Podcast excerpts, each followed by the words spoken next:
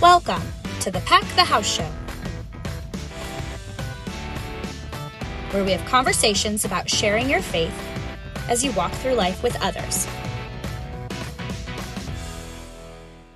Hello and welcome to another episode of Pack the House. My name is Andrew Osborne, and I'm joined once again by Pastor Jason Tabor Hola. and Aaron Davis. Hiya!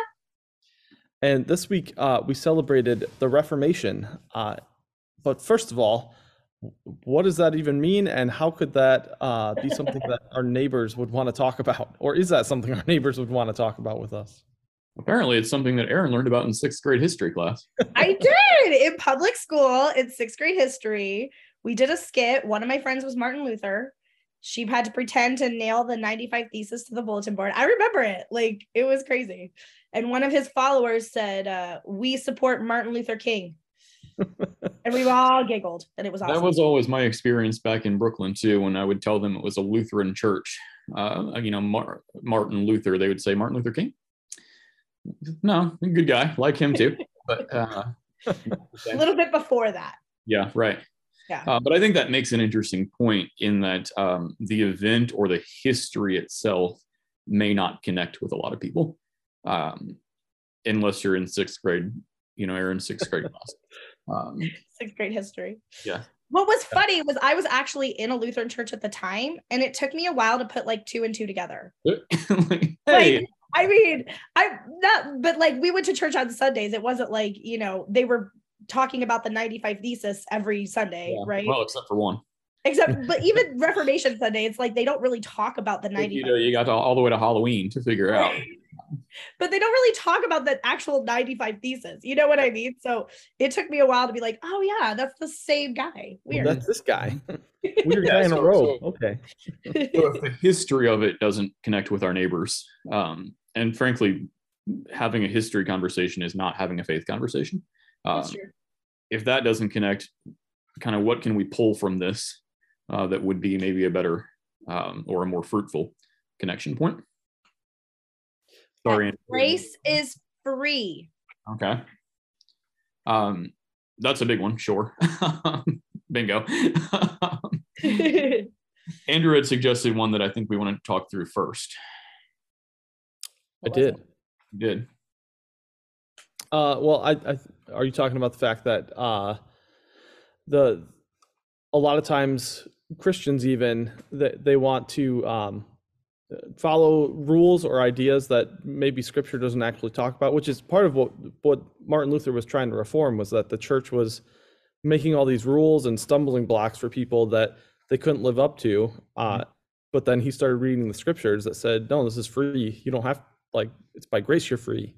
Yeah. So Uh, let's pause for a minute and let's think about what what type of a per- person or in what situation would would that sort of a message be helpful?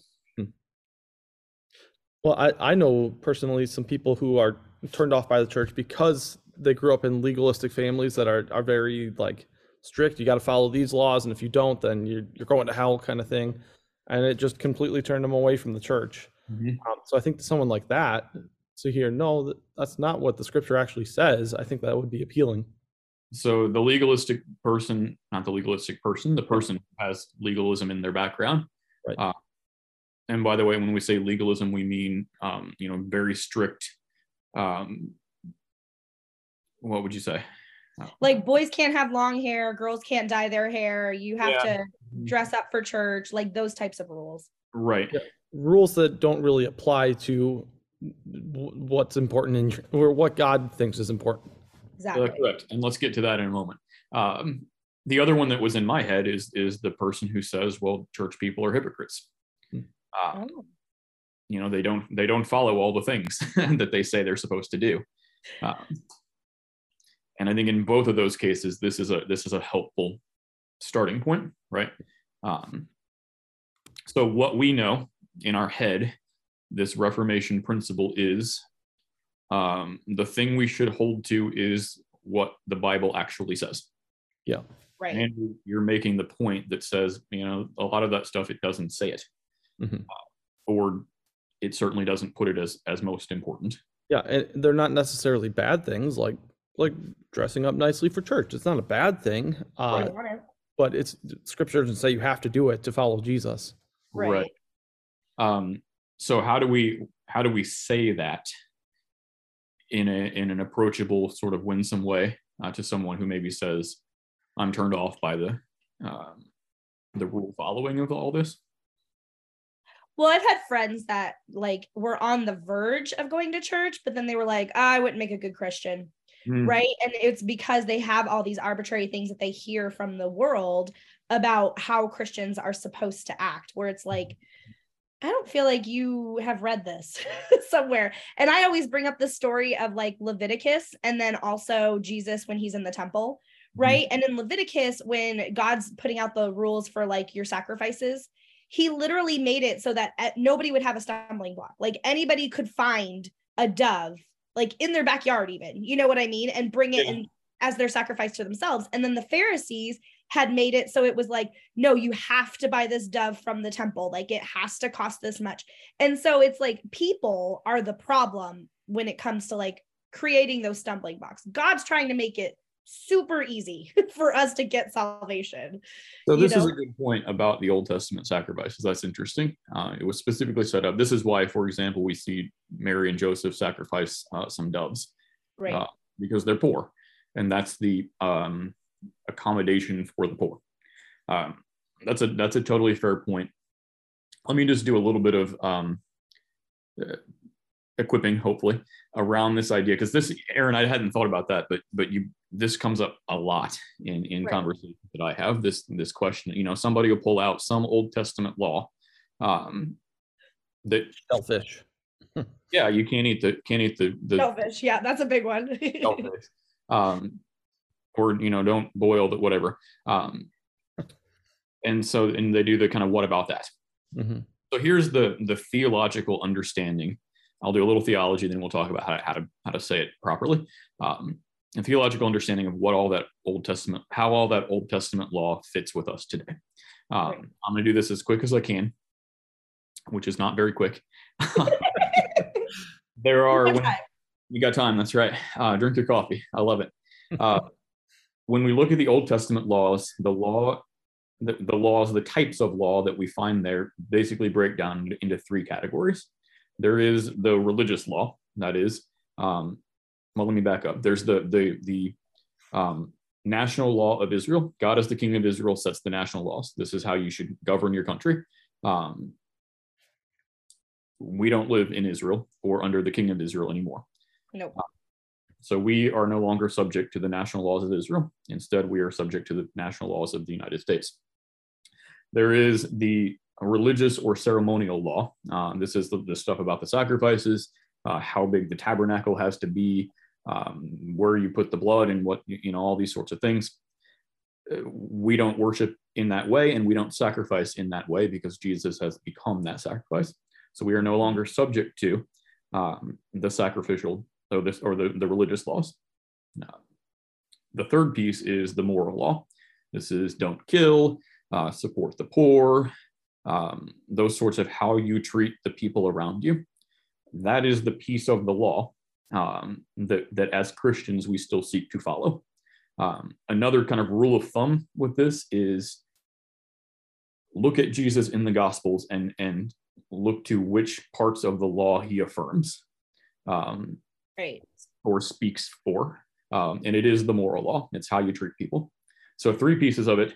Um, and basically this shellfish kind of stuff, um, you know, the, the sacrificing of animals, uh, the slaughter of other nations, uh, all that stuff. Uh-oh, glitching here. All that stuff falls into those two categories that we're not subject to any longer. right Uh, The third piece, the moral law, by the way, is the part uh, that our friends and neighbors and coworkers will agree with and resonate with. uh, exactly You should support the poor. You should not kill other people. Right. These sorts of things. Um, so that's the theology behind it. Um, you could, I've, I've even just said that to people before uh, who Mhm. struggle Yeah. with Old Testament laws. Um, if you wanted, if you wanted a, a, a shorter, easier way to say that, I might say something like, you know, one of the things that I that I believe that I have um, been taught uh, is that um, a lot of those Old Testament laws we're not subject to anymore because Jesus has fulfilled them. Mm-hmm. Yeah. And I always say too, like, even if you're not a Christian, like the law is written on your heart. Like if somebody gets murdered, you automatically have a reaction like, "Ew." like we all nobody's do like, oh, I'm so glad that person got murdered, right? Mm-hmm. And if you are, then that's like a psychological thing that you need to see somebody about. But like just in general, like They also nobody- need the Holy Spirit. Right. But just in general, like if something offensive to the moral law happens, as a human, we are automatically repulsed by it. Yeah. You know? Yeah, you're kind of wired to to Mhm. Yeah. realize those things are bad. Yeah. Right. Um, so, and this actually leads into our next conversation. Aaron said, kind of grace alone. Um, not only, so one of the two pieces of that, right? Well, what about these Old Testament laws? What about the sacrificing of all these animals? And it's very bloody and all this. Not only, you know, because of Jesus, are am I no longer subject to that? It's Right. actually a really good thing. like, I'm not Yeah. subject to that, and good thing. Yeah. I would be horrible at sacrificing Yeah. stuff. so and so maybe that leads into well did we wrap this up did we get a good answer for how to talk about um you know the, the bible doesn't say that kind of stuff I think so. I, yeah i think i think just like in general like i think that as christians there are people that take the bible out of context Yep. and try to fit it to their needs and that's a human thing obviously and so when i see like legalism or even the pharisees in jesus times like i don't think that they were doing it out of malice i think it was like a tiny drip of water that all of a sudden filled up this massive bucket of this is the way it's supposed to be you know? And it's an so- interesting analogy because when you have a tiny drip of water through a small crack over Yeah. time what happens? The crack gets bigger. And the water comes more? Yeah. Um, so i think it just it just spirals. It's just and that's the thing is like in my mind when i'm talking to my non-christian friends i really have to separate like the the traditions that we have you know and the christianity that we have versus what is actually jesus yes. I want to come back to that. I want to make two points and one of them is that one. Um, so the, the the basic idea that andrew shared with us is we want to come to a point of being able to say you know whatever hurtful painful difficult idea has been thrust upon you very often the bible doesn't say that. Um, well, we- it's important to note that in order to to know that, you also need to know what Scripture says. You're so- right That, that that's a good challenge for some of us. Is be in your word, know what Oh, Scripture says. Yep. Uh, Bible study, personal devotion are great um, for being able to talk with others. Uh, Mm-hmm. you're much more confident that way. So good point. Good point, Andrew. Um, we've talked about this before, right? When we say, "Well, the Bible doesn't say that," that's a definitive declarative statement, which puts us very much in the same camp of the person who's saying the Bible does say that. Um, that's this true. this is the thing we talk about of you know make it an i statement. Um i would phrase it like this. I would instead of saying the bible doesn't say that or the bible says right because then we're doing um you know don't tell me what to believe. Right. The way i would phrase it would be um that's not what i see the bible saying. that's right not what i see the bible saying um a lot of times when i get pushed back i always say oh that's not my jesus yeah Right. because they've created this Jesus that needs all those rules and he doesn't need all those I am rules. personally uncomfortable with that language because I know, I know. but I, I'll take your point. So I'm not gonna. I, guess the way I would do it was would be more turn around and ask a question like, where do you where did you find that? What you maybe I'm that? missing that uh, portion of Scripture. Where where did you see that one? That's true because if somebody's actually reading the Bible, like that's kind of impressive. So so here's, and I guess I am gonna push back today a little. Uh, Andrew, I guess in the in the in the right relationship, sure. Mhm. But I have two thoughts. Thought number one: the person who is saying these things, I've been hurt by some idea or Mm. pushed away by some idea that that somebody has justified using the Bible. Right. They probably haven't read it. Well, And I thought you were talking more about the person who uh, is pushing the legalism on someone else. oh yeah, if I come across somebody who's who's trying to oh yeah, I do that too. behavior with scripture then yeah, burden of proof is on you. But yeah, Um, you're right. If you're talking to someone who's been hurt by someone like that, then it's this other. yeah. Yeah. then don't make them prove where it, where it says that thing. Uh, Say that that you've in the book you've never read. yeah, why would you? Because it's been used as a weapon against you. Um, but yeah, so um, so that's point number one. Put it in in the I statement, right? Um, Right. That's not what I see the, the Bible saying, uh, and that opens the door then to well, what do you see the Bible saying? Um, Mhm. Second one, Aaron alluded to this a few minutes ago. This is going to feel like a like a, a wriggle out from underneath it card or a get out of jail free card, but it's not. Um, when you're in a discussion with someone, and this maybe goes back to the point, Andrew, that you just made, whether it is someone who has heard negative or un, unbiblical ideas or someone who is uh, advocating negative or unbiblical ideas, either way, and be in your scripture, be prepared. But the the the big point, and I say this to people all the time, um, there are some things in there that I struggle with that I find hard. But Me the too. overall story, the big story, is one of God who loves all of us so much that He came to make it right for us. Uh, in other words, keep it focused on Jesus. Um, the answer to the what about questions, what what about the shellfish and this stuff? Yeah, it's confusing, it's hard. You know, we're not subject to that anymore, but that's not the point of the story. The Mhm. point Yeah. of the story is God who loved us so much that he sent his son uh, to make it right for us. Yeah. Yeah, 'cause I even always- if those- even if that shellfish verse, uh, even if you thought it still applies to you, does that negate what Jesus did and the freedom you have? And this him? is the same, by the way, of um, how could the earth be created in six days? How could you put that many animals in one boat?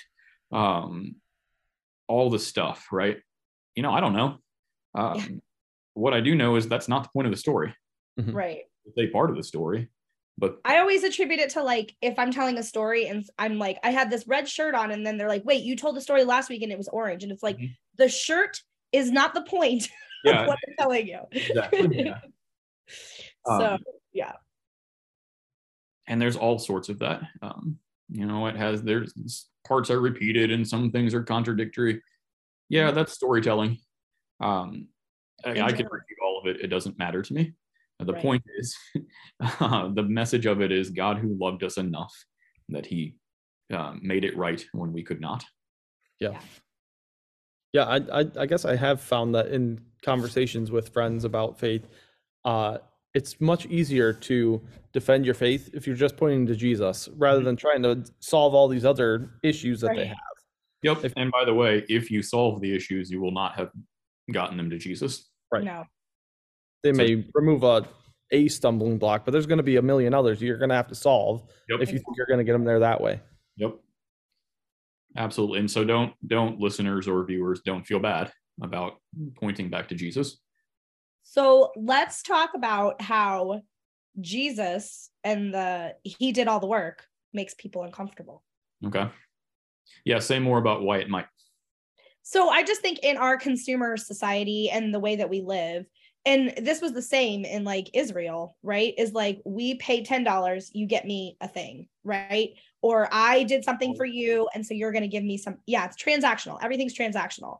So when you go to like Reformation and, you know, Jesus' sacrifice, it's like we did nothing to Yeah. earn any of this. And so we're just, this is grace. Like we have grace because we did like absolutely nothing and it makes people uncomfortable. Okay, I think I, I I think there's two reasons why it makes people uncomfortable. You're you're indicating one of them. Um, we'll come to a second one. So you're saying I'm I might be made uncomfortable by the idea that there's nothing I can do or have to do. Right. Um, because all of my training says I have to. Right. Um, good. So what's the uh, and you brought this up. Um, what's the quote unquote proper response? I don't know, but like I remember the first time I told my husband that like as a Christian, I'm not required to do anything specific.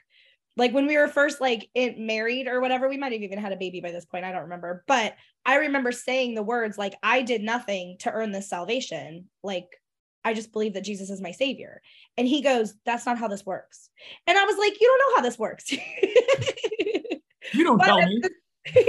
but at the same say- I'm gonna point put that in the not proper response category. Right, I know. Well, it's my husband, so it's different. But it's just funny that his first response was,